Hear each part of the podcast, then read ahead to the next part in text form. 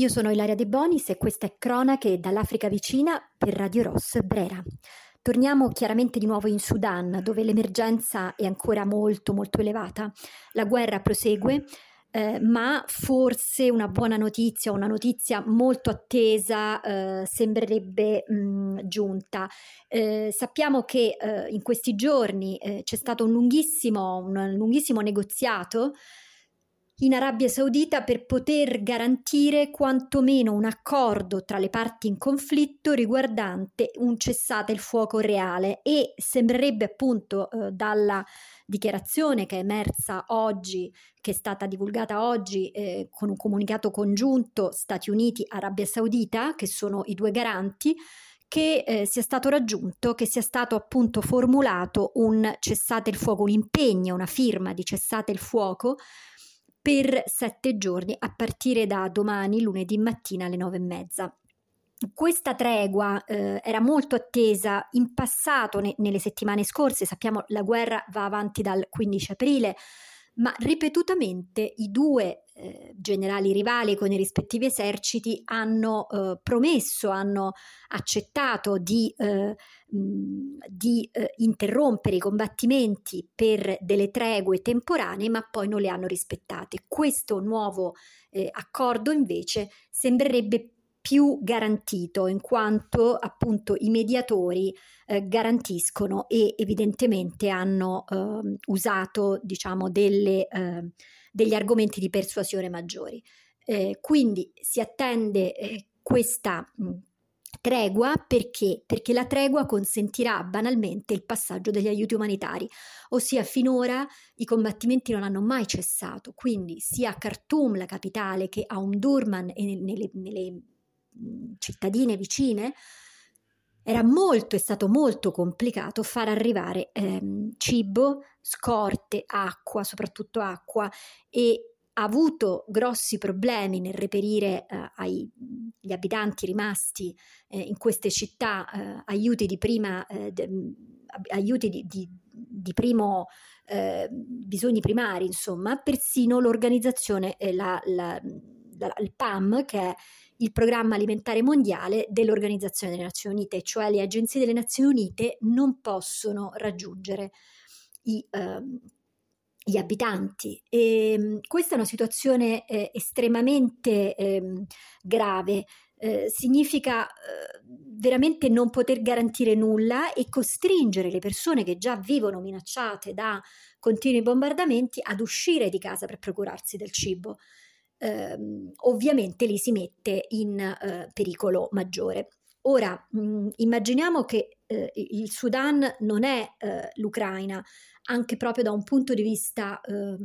logistico eh, e di sicurezza, quindi eh, vivere in, in, un paese minacciato con, continuamente da bombardamenti e da mh, una serie di, di, di eh, armi eh, veramente mh, pesanti, eh, non ha, è, è, in qualche misura una condizione peggiore che in Europa perché appunto non si hanno eh, degli alert, eh, non, non, si non, si raggiunge un eh, rifugio, non è possibile eh, rifugiarsi in, mh, so, eh, sappiamo che appunto le guerre, eh, la, la, guerra in Ucraina consentiva quantomeno di raggiungere dei sotterranei, dei luoghi maggiormente sicuri. In Sudan tutto questo non c'è, quindi si è davvero lasciati eh, soli e con eh, questa, questo, questo pericolo incombente. Interessante è notare come ehm, il Rapid Support Forces, che sono eh, il nome che eh, è attribuito, che, che, si attribuisce alla milizia paramilitare del generale MT, ehm, sia eh, sui social. Allora, entrambi i combattenti, contendenti sono sui social ed è interessante la propaganda leggere questi eh, tweet che sono quotidiani, che sono frequentissimi e, ehm, e dunque eh, i giornalisti eh, si documentano anche attraverso questi tweet. Io sono andata a cercarmi diciamo i, i vari messaggi che eh, la propaganda dei militari e dei paramilitari eh, diffonde ed è interessante. Ovviamente quello che dicono è appunto propaganda, quindi ha veramente un, val- un valore eh, non di non realtà, però eh, ci fa entrare dentro eh, una logica. E appunto le rapid support forces che sono presenti su tweet eh, twittano in arabo eh, ma ehm, può essere facilmente tradotto anche se la traduzione non è perfetta. E, ehm, e questi tweet parlano di eh, eh, necessità, eh, parlano di necessità di essere eh, scesi a, a, a combattere, eh, di, anche di eh, perdono, eh, chiedono perdono alla, al popolo ehm, assicurano che i combattimenti finiranno presto. Ecco, c'è questo insistere molto sull'obbligo. Siamo stati obbligati a scendere in campo per voi, perché ehm, ecco, come se questa guerra fosse eh, un atto dovuto nei confronti di un popolo per difenderlo. Ovviamente la realtà è tutt'altra e sappiamo bene che questi due generali rivali stanno combattendo per affermare un potere personale, quindi è una lotta di potere certamente non in nome di un popolo che non si sente rappresentato né dai, milita- dai militari né da para- dai paramilitari in realtà quello che voleva il popolo e che vuole dal 2019, da quando è stato deposto il dittatore al-Bashir, è poter ottenere un governo democratico e composto dai civili. Questo che cosa significa? Trasformare le istituzioni interne, metterle eh, nella condizione di essere governate da rappresentanti eh, democraticamente scelti dal popolo e quindi attraverso elezioni. I militari tutto questo non lo vogliono, i militari nella loro logica di potere e di controllo vogliono poter continuare appunto a, uh, ad avere una leadership nel paese e soprattutto non accettano questi due contendenti di accordarsi perché uno dei due dovrebbe poi cedere eh, rispetto all'altro, quindi due leader è impossibile, soprattutto in un contesto democratico. Ma in ogni caso, ecco, la popolazione civile sudanese da anni chiede solo di poter contare di più in quanto rappresentante, ehm, rappresentante con eh, dei diritti eh, in, in, capo ehm, all'interno di un paese che dovrebbe lasciare eh, spazio a uh, delle elezioni libere e a delle mh, istituzioni democratiche. Quindi è esattamente l'opposto di quello che vanno propagan- propag- propagandando questi due generali. Lo ripetiamo, i generali sono il generale eh, MT a capo delle Rapid Support Forces e il generale Al-Buran a capo dell'esercito regolare. Quindi ehm, la, la, notizia è che da domani dovrebbe essere ehm, rispettata questa tregua, un cessate il fuoco per sette giorni. Eh, nel frattempo però mh, ci sono state orribili eh, notizie nei, nei, nei, giorni scorsi, nelle settimane scorse, di violenze nei confronti dei civili, soprattutto donne. Ci sono diverse organizzazioni locali che eh, chiaramente stanno agendo, sono attivisti, vanno eh, a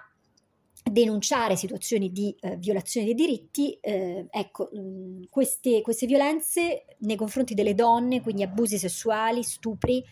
sono decine, sono stati segnalati decine di eh, violazioni di questo genere. E, dunque è molto preoccupante il fatto che eh, i soldati stessi, qui si parla di responsabilità eh, dei ehm, paramilitari di MT, che sono i cosiddetti mercenari, eh, eredi dei Janjaweed, quindi